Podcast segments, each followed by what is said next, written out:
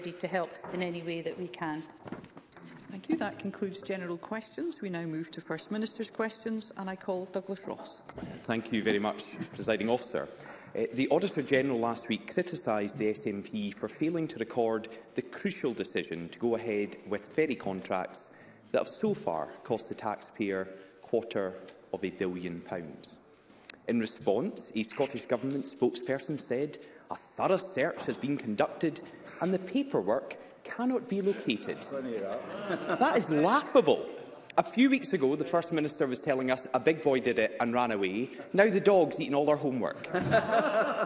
First Minister, these excuses would not cut it in a primary school classroom. So do you really expect anyone to believe this? And will you tell us, where has that crucial document gone? First Minister. First of all, there are actually more than 200 documents uh, amounting to more than 1,500 pages relating to these decisions already in the public domain. They were published by the Scottish Government and they have been there for uh, quite some time for anyone to read and scrutinise. Uh, there is uh, there is one piece, one piece of documentation that is not there, which is the formal record of the decision to proceed with the final contract award. Uh, that is absolutely a key decision. Uh, but there are two further points uh, that I think it is important to make. Uh, further, uh, firstly, there is no evidence that this has been withheld. In fact, let me quote the Auditor General. Well, let me quote the Auditor General at the committee last week.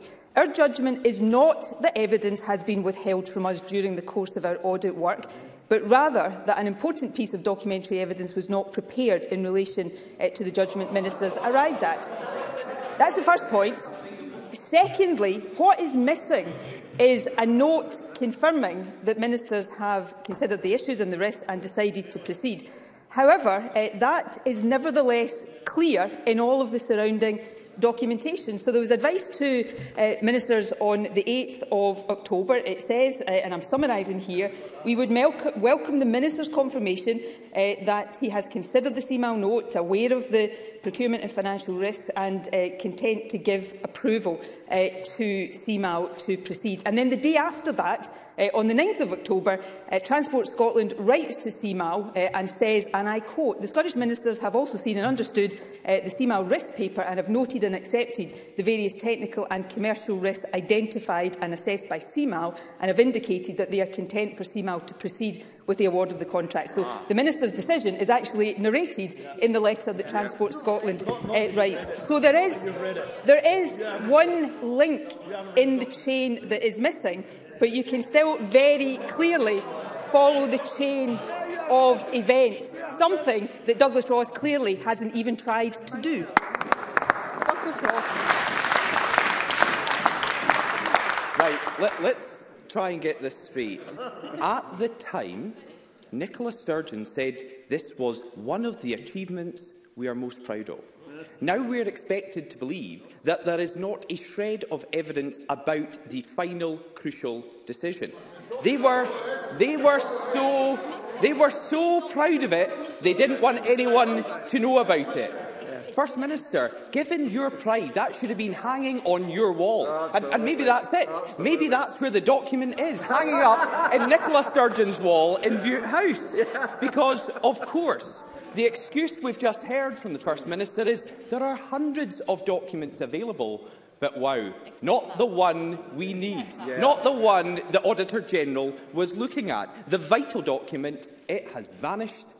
into thin air. Yeah. So can the First Minister say, with a straight face, that this does not look like an almighty cover-up? Yeah. And I'll ask again, because she didn't answer, where has that document gone?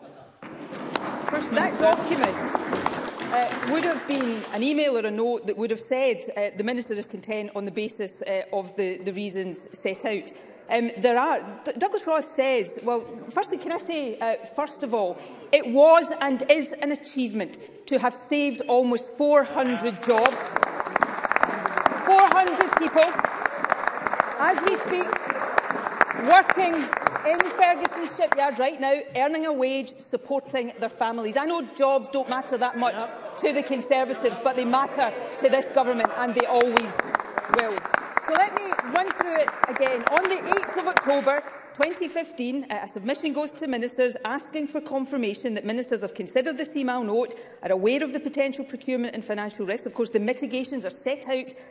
uh, in this submission and are content to proceed. The next day, Transport Scotland uh, writes to CMAO and they say Scottish ministers have seen and understood the risk paper and have noted and accepted uh, the technical and commercial risks and have decided to proceed. So the decision is recorded there. Uh, the bit that is missing uh, is that link in the chain in between these two things that simply say the minister is content. But the fact that ministers were content is narrated in the document the next day. Can I suggest to Douglas Ross it might be a good use of his time to actually go and read the 200 documents and the 1,500 pages that are published on the Scottish Government website? Douglas Ross. Well, Can I say to the First Minister, it might be a good use of her time and this Parliament's time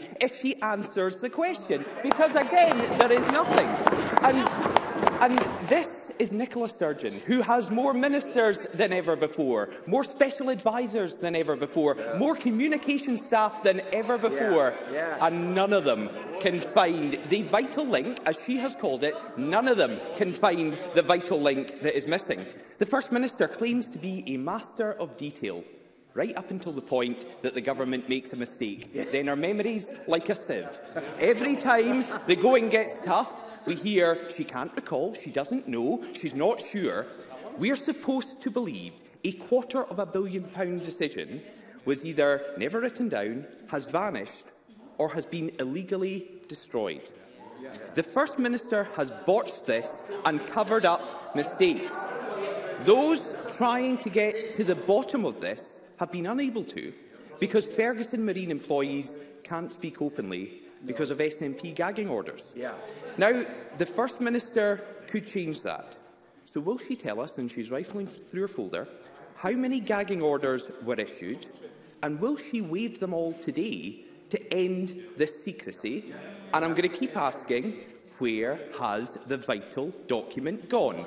The email as the Auditor General said last week, it has not been withheld. It was, uh, in his judgment, not prepared. So I am answering uh, that question. But let me, let me say again, let me set out again. So on the 8th of October 2015, Uh, there is a submission, goes to ministers, setting out CMAL's concerns, setting out the issues uh, with the guarantee, setting out the steps that had been taken to mitigate those risks. That was what uh, ministers considered. Then on the 9th of October, the very next day, uh, Transport Scotland narrates to CMAL, yes, it is a third time because Douglas Ross doesn't seem to want to understand it.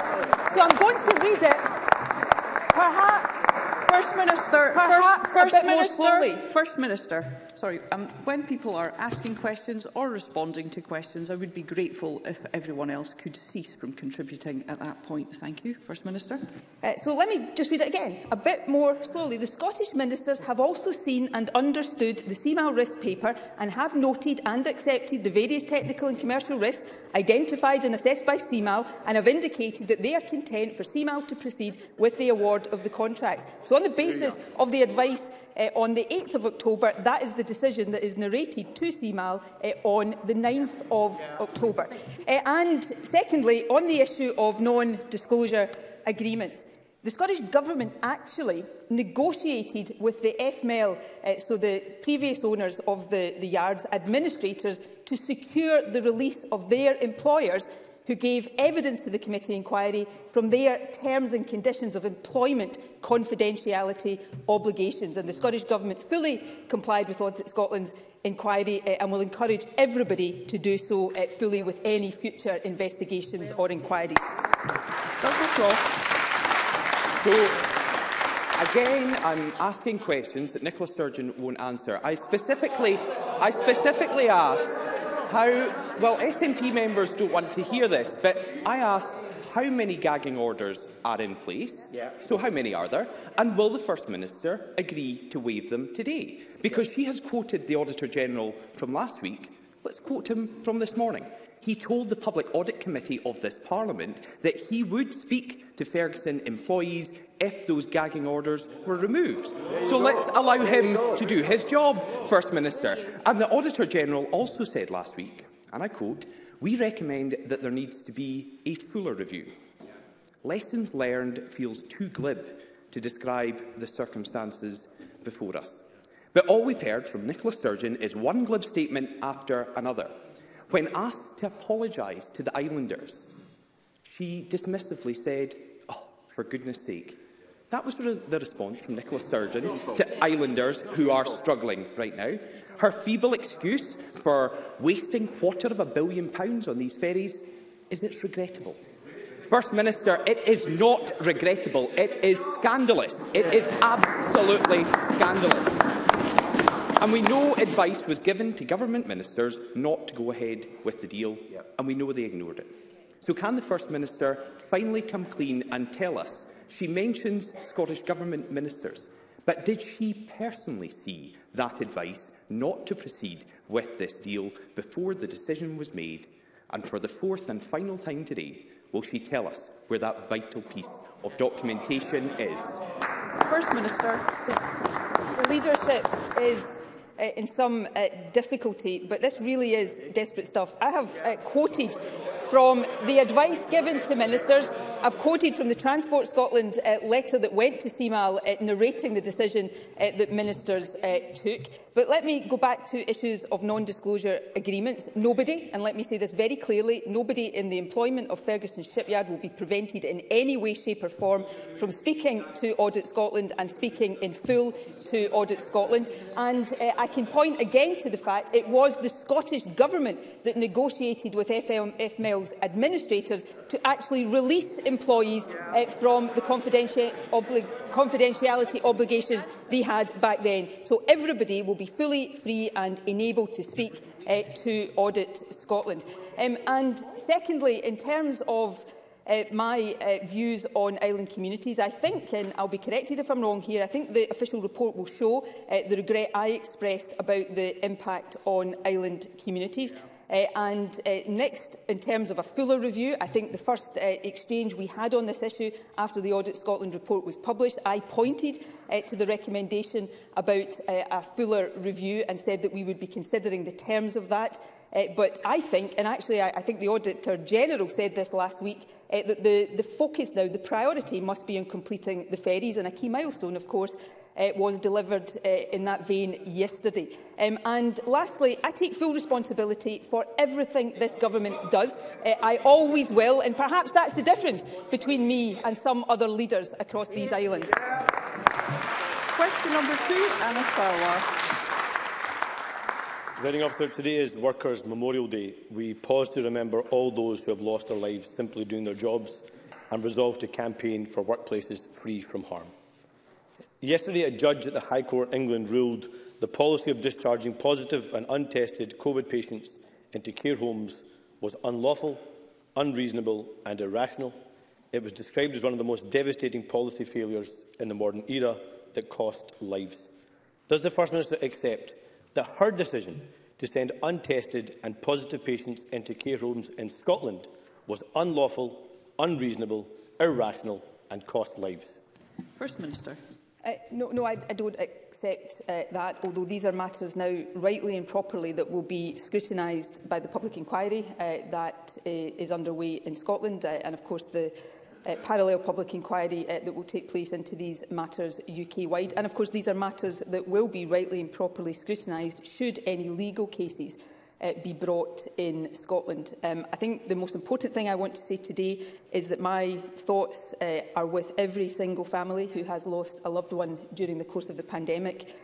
uh, in care homes and indeed across wider society. Uh, we're obviously aware of the ruling at the High Court yesterday regarding uh, decisions made uh, by the UK Secretary of State for England. Uh, the priority of all of us um, during this pandemic has been to save lives uh, at all points, uh, and we have sought to take the best decisions based on the best scientific and clinical evidence that we had at any given time. All nations developed guidance uh, based on what we understood at the time.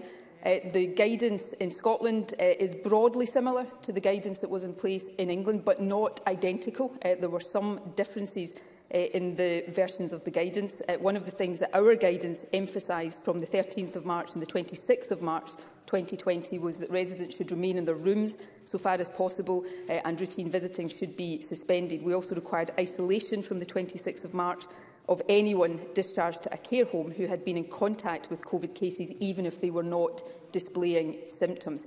Uh, it is right and proper that these matters uh, are fully scrutinised by the public inquiry.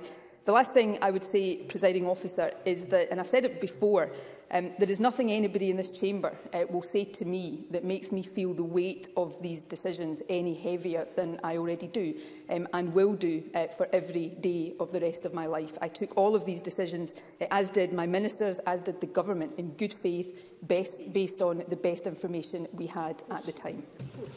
Anna Sarwar. I'm sorry, but th that last part is fine in words, but actually extraordinary and unthinkable answer that we don't accept the judgment, particularly when the almost identical thing happened in Scotland. And let's look at what the judgment makes clear. Irrational, unreasonable unlawful, given what governments knew. So let's look at what happened in Scotland. As early as the 4th of February, this government's advisers were suggesting that asymptomatic transmission was a possibility. On the 13th of February, this government's advisers were saying that asymptomatic transmission was likely. On the 13th of March, Despite warnings from care home staff, this government's guidance said do not hinder discharge from hospitals. On the 26th of March, this government's guidance said individuals being discharged from hospital do not routinely need confirmation of a negative COVID test. As late as the 17th of April, this government's health secretary was saying there was still not a strong case to test patients before discharge, even though testing guidelines had changed in England on the 15th of April.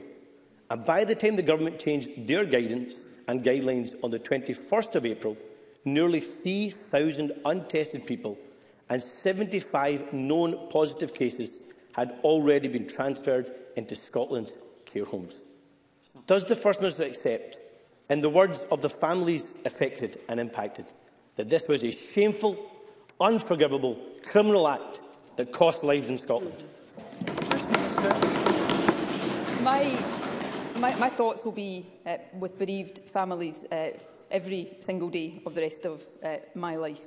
Uh, this is not about not accepting a judgment. Uh, the Scottish Government uh, will look very carefully at the terms of the judgment. Yesterday we've already started that process. But this was not a, a case about the situation yeah. in Scotland, and therefore yeah. this is just a statement of fact. It is not a judgment about the situation in Scotland. So it's not about not accepting that judgment, it's about recognising that very important fact.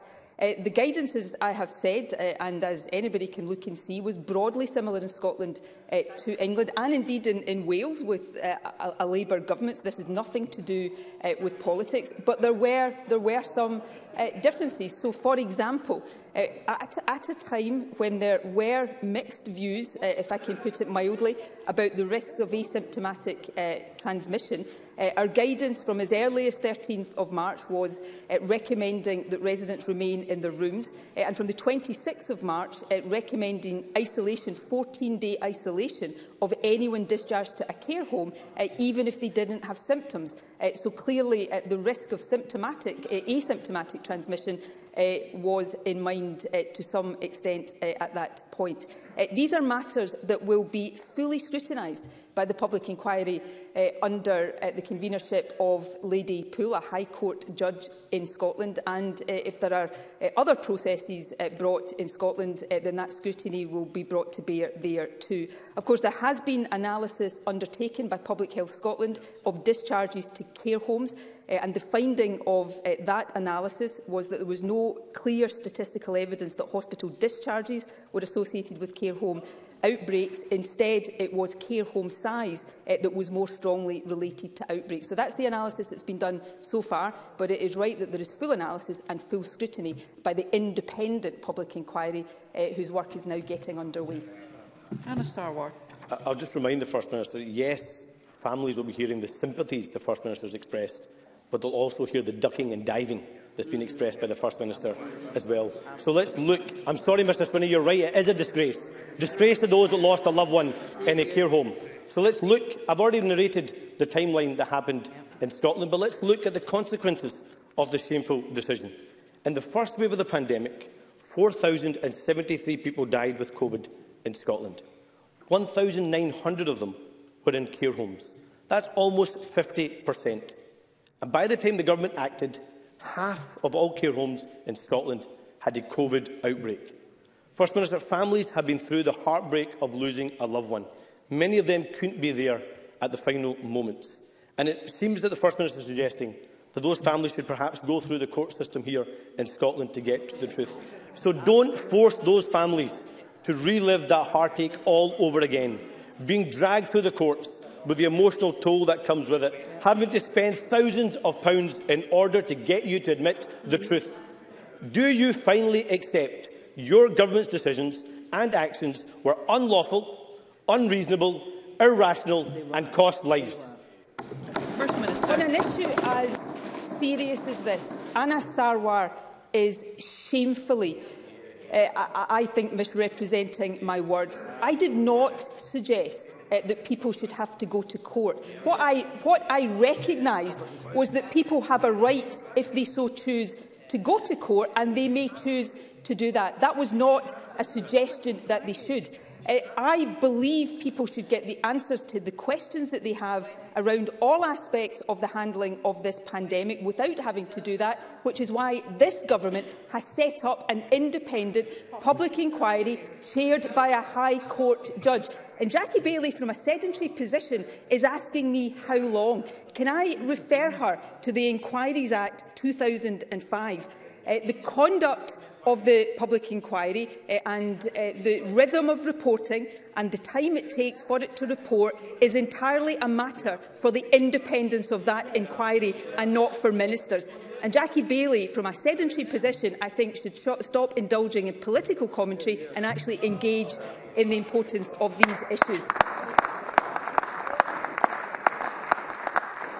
I I don't have to be uh, reminded of the numbers and the consequences of this pandemic. These uh, facts and figures and, and the human consequences are embedded in my soul and will always be. That does not mean my decisions and my actions and those of my government should in any way not be subject to scrutiny. They should be subject to full independent scrutiny, and that is exactly what the independent public inquiry is going to do. That's what families deserve, and they deserve that that process takes place in a proper way, and I'm determined that they get that.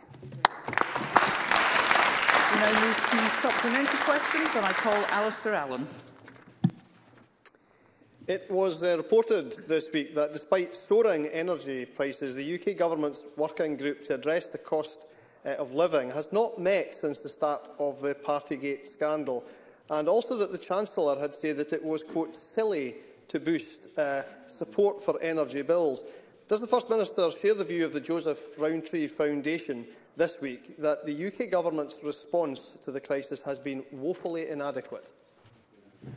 First Minister? Uh, yes, I do share that view. Uh, I think the response of the UK Government has been woefully inadequate. Uh, most of the resources, most of the levers uh, to tackle this crisis lie uh, with the UK Government. Some, not all, I accept, but some of the factors driving this crisis uh, have happened at the hand uh, of the UK Government, uh, not least the impact and implications of Brexit, the removal of uh, universal credit from the most vulnerable families. Uh, so it is time that the UK Government stepped up uh, and responded properly. And the comment of the Chancellor that it would be silly to provide help for people now is deeply offensive to those right now across Scotland, across all parts of the UK, who are struggling to heat their homes and struggling to feed their children. It's time for Rishi Sunak, Boris Johnson and the UK Government to step up and to act.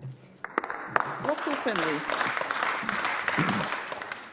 A young woman called Jess Insall believes she was spiked during a night out in Glasgow and she's bravely spoken publicly about her distressing ordeal as a warning to others. But due to a 34-hour delay in police taking a sample, she'll most likely never know what happened to her, let alone get justice. Instead of yet more SNP talking shops, can the First Minister tell us when her government will start taking this dangerous and predatory crime seriously? Yeah. First Minister. We do take it seriously and uh, let me put on record uh, my sympathies uh, to the young woman for her experience. Um, I think every woman in the country understands how serious offences like this are and uh, the impact and the consequences they have on lives. Clearly, how the police uh, conduct criminal investigations is a matter for the police. It is not, rightly, a matter for ministers. Uh, I am uh, certainly uh, very willing uh, to correspond with the Chief Constable on this particular case to seek um, an, an explanation such as he is able to give uh, for the situation that has been narrated in the Chamber and to ask the Justice Secretary uh, to write to the member in due course. But these are serious crimes uh, and I know the police take them very seriously and the government does too. Jackie Bailey. Delayed discharge is increasing. The number of people dying whilst waiting to be discharged is also increasing, almost 400 people in the last year alone. Each of these statistics is a loved one who died unable to get the care package they needed. The SNP promised to end delayed discharge over seven years ago, but three health ministers later, they have simply failed to do so. Despite initiatives, which I'm sure we'll hear a list of from the First Minister, delayed discharge has gone up by 57%, so it's clearly not working. So does the First Minister agree that this is a scandal and the human cost of the SNP's failure to take effective action? First Minister. Well, Jackie Bailey says three health ministers uh, later. What she omits to say, of course, is a global pandemic uh, later, uh, which has impacted on these things in Scotland, in England, in Wales, in Northern Ireland and probably in literally every country in the world. Uh, delayed discharge is unacceptable um, and that is why uh, she is right to say that I will talk about uh, the actions we are taking because the actions are important. So £62 million to enhance care at home, £48 million to increase the pay of those working in the social care sector, uh, £40 million to support interim care arrangements, 20 million pounds to enhance uh, multidisciplinary uh, teams, to new programs that have been launched, uh, the Interface Care and Discharge Without Delay uh, programs uh, supported by a further 10 million. Uh, so we will continue to take the action and make the investments to get delayed discharge down as we recover uh, in our NHS, as we recover across society from the impact of the global pandemic. Christine Graham. Uh, thank you very much, Presiding Officer. Borders Buses has had to restrict its timetables, an essential service in my rural constituency, due to a shortage of bus drivers following Brexit. The UK government refuses to place bus drivers on its shortage occupation list as the UK Migration Advisory Council does not consider this occupation meets the threshold. I think that's completely wrong. Does the First Minister agree? First Minister. Christine Graham is highlighting an issue uh, that is relevant in her local authority area, but it is sadly all too evident in other areas and actually in other industries as well. Uh, we are experiencing a shortage of bus drivers and also haulage drivers and workers from many parts of the food and drink industry and also, of course, in the health service and in social care. Uh, Scotland is, as we warned, uh, paying the price for a Brexit we didn't vote for and despite repeatedly asking for a formal role in determining what occupations are in shortage in the devolved nations, we've been denied this and so been unable to ensure that bus drivers are included in the shortage occupation list. Uh, I understand that the UK Government will be reviewing this list later uh, this year and we've asked for full involvement in that process. Uh, but we've also set up our own group involving operators, COSLA and other public agencies to find ways to resolve such workforce issues. Uh, but these are issues caused by Brexit. Uh, they are the fault of the Conservative government, and it's high time uh, they took action to address these issues. Stephen Kerr. Officer, I've been contacted by many students who feel sick with worry because of the decision of their college lecturers to go on strike during the most critical phase of their studies just before their final assessments and exams. With classes being suspended, students face getting no feedback on assessments. They're unsure if exams are going to go ahead as planned, and they even face taking exams without having completed their courses. It's clear to see, presiding officer, that students are the real victims in this dispute. What support is the Scottish Government prepared to offer students who have been left hanging for the second year in a row due to the failure of management and unions to settle their dispute? First Minister colleges, uh, as I know the member is aware, are independent institutions. Um, it is for employers uh, to negotiate uh, with unions uh, pay and conditions and I would expect to see employers uh, get round the table uh, with the college unions uh, and come to an agreement uh, that takes away the risk and the reality of strike action. Uh, the Scottish Government will continue to work closely with all parties to ensure that there is a process with constructive conversations on both sides. But I would uh, say to colleges, uh, the employers in this matter, uh, to ensure that they are engaging uh, to resolve this issue as quickly as possible. And we will continue to support students uh, in every way we possibly can, but the way we will support students best is to ensure that employers uh, get round the table with the unions and resolve this dispute. Jenny Minto. Thank you, Presiding Officer. In making a successful bid to host the Goal Global Seafood Alliance Conference in autumn of 2024, Scotland has been selected to host a major international event. This will put the spotlight on the world-class and highly sought-after produce that comes from Scotland's seas and oceans. Last night, I had the pleasure of sponsoring an event in Parliament celebrating the tastes, sounds and culture of the island of Bute, including smoked trout and salmon.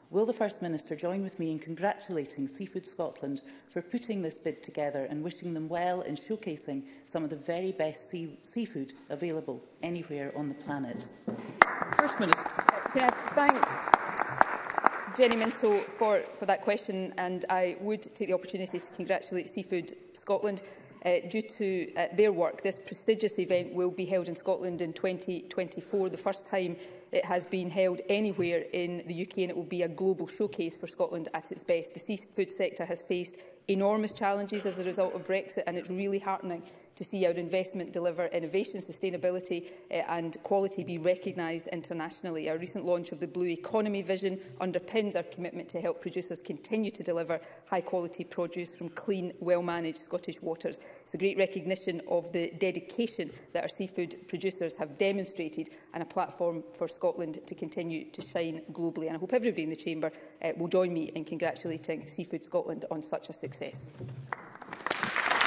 question number three, Thank you, Presiding Officer. To ask the First Minister what the Scottish Government's position is on whether Police Scotland's procedures and training for responding to cases of domestic abuse are sufficient. First Minister.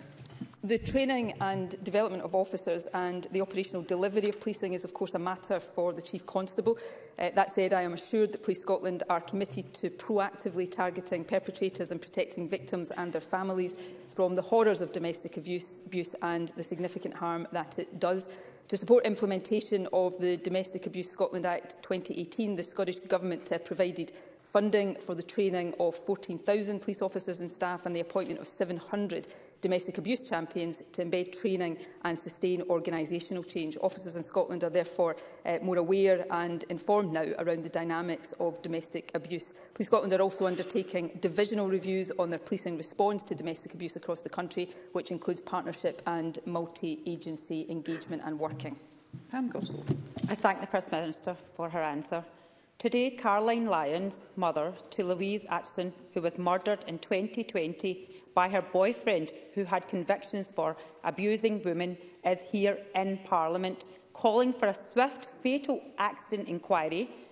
after Police Scotland admitted to 18 separate errors, meaning her daughter was never notified of her partner's violent history. Does the First Minister therefore agree that the current system is simply not doing enough to keep victims safe? and that a measure such as domestic abuse register is needed to ensure any potential victim knows where, sorry, when they are at risk. First Minister.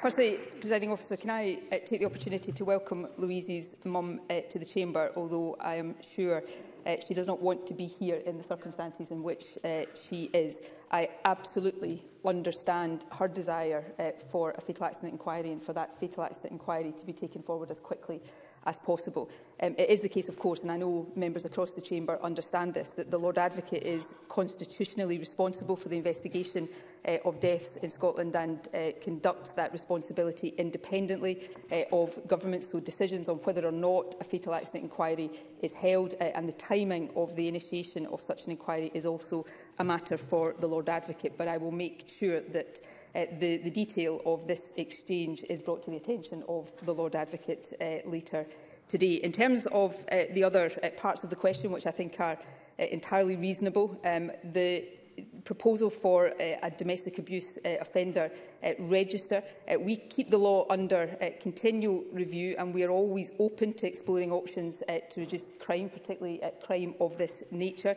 Uh, so we will look uh, carefully at the detail of any uh, measure put forward um, and the Justice Secretary I know would be happy to engage on that. Uh, of course, uh, there already is uh, a domestic abuse disclosure uh, scheme in place uh, in Scotland.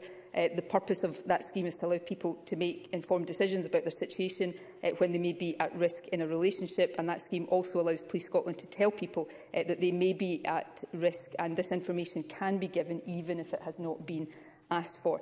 Uh, finally, presiding officer, I, I do think we always have to be open to improvements uh, here uh, there is a real need for us to do everything possible to protect uh, women and children in particular because they are uh, most often the victims of domestic abuse to protect women and children as much as possible. So the government will remain open uh, to any suggestions and proposals that are brought forward. In terms of this uh, particular uh, case, it is of course right uh, that any uh, issues there are properly scrutinised in the course of uh, the fatal accident inquiry process, which, as I said, is a matter for the Lord Advocate.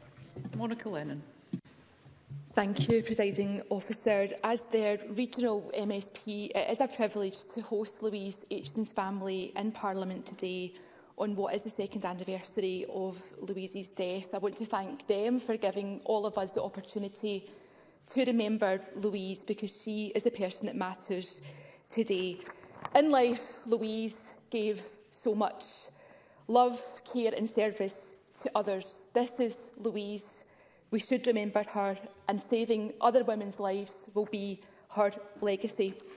As a family are in the gallery today and um, look forward to meeting other MSPs after questions today, will the First Minister join me in paying tribute to Louise's mother, Caroline Lyon, and also to Marion Scott and the Sunday Post for their work in securing this important fatal accident inquiry. The First Minister has recognised the importance of that work continuing or, or starting at urgent pace so that lessons can be learned. Um, will she also confirm when domestic homicide reviews will be introduced? First Minister. Well, on that latter point, I will return to the member uh, with uh, a specific answer to that uh, so that um, I'm giving uh, the right information. Um, can I thank Monica Lennon for uh, remembering uh, Louise in the way she has in the Chamber, um, I do want to pay tribute to Louise's family, not just for being here today, but for uh, raising these issues because, uh, well, I can only imagine how incredibly difficult it must be for any bereaved family, uh, bereaved in these circumstances, to do this. Uh, but doing it does uh, make sure uh, that we can act uh, to reduce the risk uh, that other uh, women uh, are subjected uh, to domestic abuse uh, and suffer uh, as Louise uh, did. So I want to not just pay tribute to them, but to thank them uh, for the courage and the bravery uh, that they are, are, are showing. Uh, there are clearly questions um, around uh, Louise's uh, situation, um, and we've heard uh, them already in this exchange. Uh, that is why it is right uh, that a fatal accident inquiry takes place, uh, but also right for me to uh, say that the conduct of that must be allowed to be independent um, and uh, I hope it does give the family answers uh, and comfort. Uh, for my part, uh, I will continue to ensure that the Government acts in all possible ways uh, to do everything we can to protect women from uh, domestic abuse. And I do believe uh, that Louise's family's uh, bravery uh, and courage uh, at such a sad time and on such a sad day for them uh, will help with that. Uh, I didn't know uh, Louise. Uh, but I'm sure uh, not just that she uh, was a wonderful young woman, but I'm sure she would be very proud of her family today.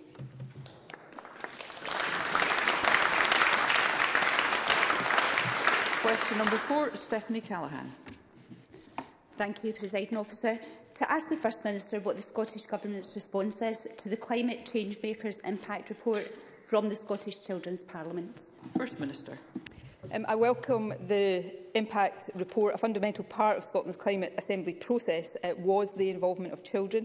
Uh, I'm pleased that the impact report recognises the government's work to ensure children's voices are heard. We're committed to upholding children's rights, demonstrated, of course, through uh, our, our approach uh, to incorporating uh, the UN Convention. Uh, this inclusion of children reflects our commitment to empower children and to respect, protect and fulfil their rights. In the impact report, uh, children ask us to do more, and that is what we intend to do. At COP26, I committed to ongoing, meaningful engagement between the Scottish Government and children and young people, and I remain committed to that. I'm very grateful for the children's hard work uh, and for their creativity and commitment. Stephanie Callahan. I thank the First Minister for her answer and also a warm welcome to all the young people in our public gallery today. Can I ask more broadly what role does she see organisations such as the Children's Parliament and the Scottish Youth Parliament playing in shaping future policy, particularly, particularly in areas such as addressing the climate emergency, where we see time and time again the value of bringing younger generations into the conversation? First Minister. Um, I think both uh, the Youth Parliament and the Children's Parliament uh, do a fantastic job and have a key role to play. Uh, our annual cabinet meeting with children and young people uh, demonstrates I hope, the ongoing commitment of the Government at the highest level to meaningfully engage with children and young people on the issues that matter most to them. Uh, Scottish Government core funding uh, over £580,000 this financial year of the Children's Parliament and the Scottish Youth Parliament will continue to support children and young people to participate in climate decision-making. Uh, the Scottish Youth Parliament's work at COP26 was very successful and that includes partnership working with the Scottish Parliament and uh, the Children's Parliament on the moment. Uh, their work as Scottish delegates for the Conference of Youth led uh, to the public commitment I gave to work with children and young people to tackle climate change going forward. Uh, and I want to reiterate that strong commitment today. Question number five, Megan Gallagher. Thank you, Presiding Officer.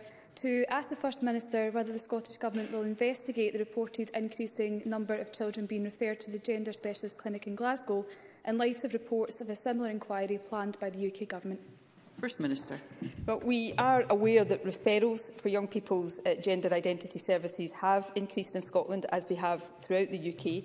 Uh, the recent interim report from the Cash Review into these services in NHS England highlighted the importance of robust data collection and the impact of long waiting times. Uh, we have already in Scotland recognised the need to improve services, including for young people. Uh, that is why uh, we plan to provide £9 million over three years to support improvement in service delivery, data collection, research and support. Uh, we don't look to replicate the work of the cash review, but as we have previously said, we will carefully consider its findings in the context of NHS Scotland services. Megan Gallagher. I thank the First Minister for her answer. According to recent reports, 263 patients under the age of 18 are being treated at the Sandyford Clinic in Glasgow. Almost 1,000 are on the waiting list for their first appointment, including 86 prepubescent children. At least 98% of children who consent to take puberty blockers go on to have sex hormone treatment that can cause irreversible changes to their body. These figures are alarming. We need to balance up the need to help those who are definitely suffering from gender dysphoria with the need to protect vulnerable young people who are unsure of their identity and risk embarking on gender hormone treatment prematurely. So will the First Minister commit to a similar inquiry announced by the UK Government to ensure our young people are safeguarded? First Minister. Um, I think safeguarding is important, but I think it's also important that we properly um, understand and apply uh, principles of, of safeguarding. Um, the Scottish Government, uh, and I hope everybody would recognise that it is really important and, and right that trans people uh, or anyone questioning their gender identity should have access to the right support at the right time for them. And, and actually, one of the biggest issues here uh, are the waiting times uh, for access to NHS gender identity services uh, for both adults and young people, uh, which is why we're making the investments that I referenced in my original answer. It's also important uh, to recognise that in Scotland, and this is a matter of law under the Age of Legal Capacity Scotland Act 1991, so uh, an act that predates the life of this Parliament, uh, any person under 16 can consent to a medical procedure or treatment where the qualified medical practitioner uh, attending them considers they are capable of understanding the nature and the possible consequences of that procedure or treatment. And decisions on the type of treatment uh, to prescribe are rightly for clinicians to make in consultation uh, with any patient following an individual assessment. Uh, on the issue of puberty uh, blockers, I think it's also important uh, to narrate uh, this. The Sandyford Young People Service has reported that in the period from 2011 to uh, 2021, so a period of 11 years, In total, less than 193 young people were referred for an appointment with a hormone specialist. That's an average of eight uh, per year, and uh, the numbers actually being prescribed hormones uh, was, was even less than that. Uh, so let's take these issues uh, seriously, but I think we owe it uh, to everybody uh, also to treat these issues incredibly sensitively and to have at the heart uh, the rights of all young people to get the advice uh, that they need at the time that is right for them. Yeah. Question number six, Thank you, President Officer. To ask the First Minister what steps the Scottish Government can take to encourage more women to stand for elected office. First Minister. Well, oh, firstly, I think it's important uh, to record uh, the good news that this Parliament now has a record number of women MSPs, although it's not yet 50 and I think we should aspire uh, that all our parliaments uh, should have uh, representation at uh, national and local level to properly represent the society we live in. Uh, but there is no doubt at all that women in society, including women in public life, continue to face unacceptable levels of sexist and misogynistic behaviour, and that can, and I believe that does and is, putting many women off standing for elected office, It harms democracy, it harms all of us, and it is completely unacceptable. Uh, these things need to change.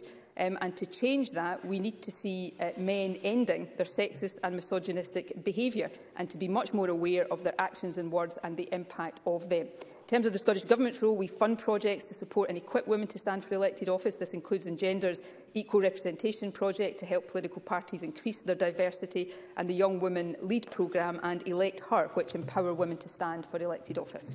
Clerk Stevenson.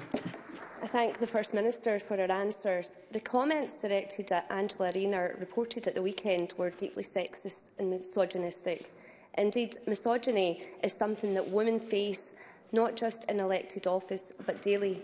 So can the First Minister outline what work is underway to eliminate, eliminate prejudice and misogyny in Scotland? And will she join me in condemning the, comment, the comments made towards Angela Rayner? First Minister.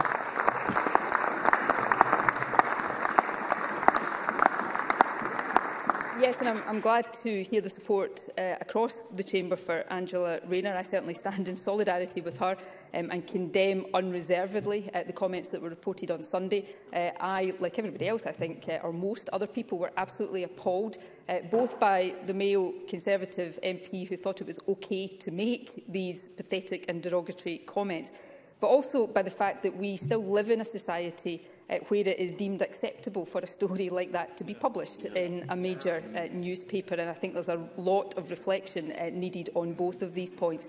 Uh, unfortunately, I am all too familiar uh, with, in my case, the Daily Mail's uh, tactics of attempting to reduce women uh, politicians to their legs, mm. um, a tactic which, uh, to the best of my knowledge, is never used to dismiss and degrade male politicians in the way that happens to female politicians.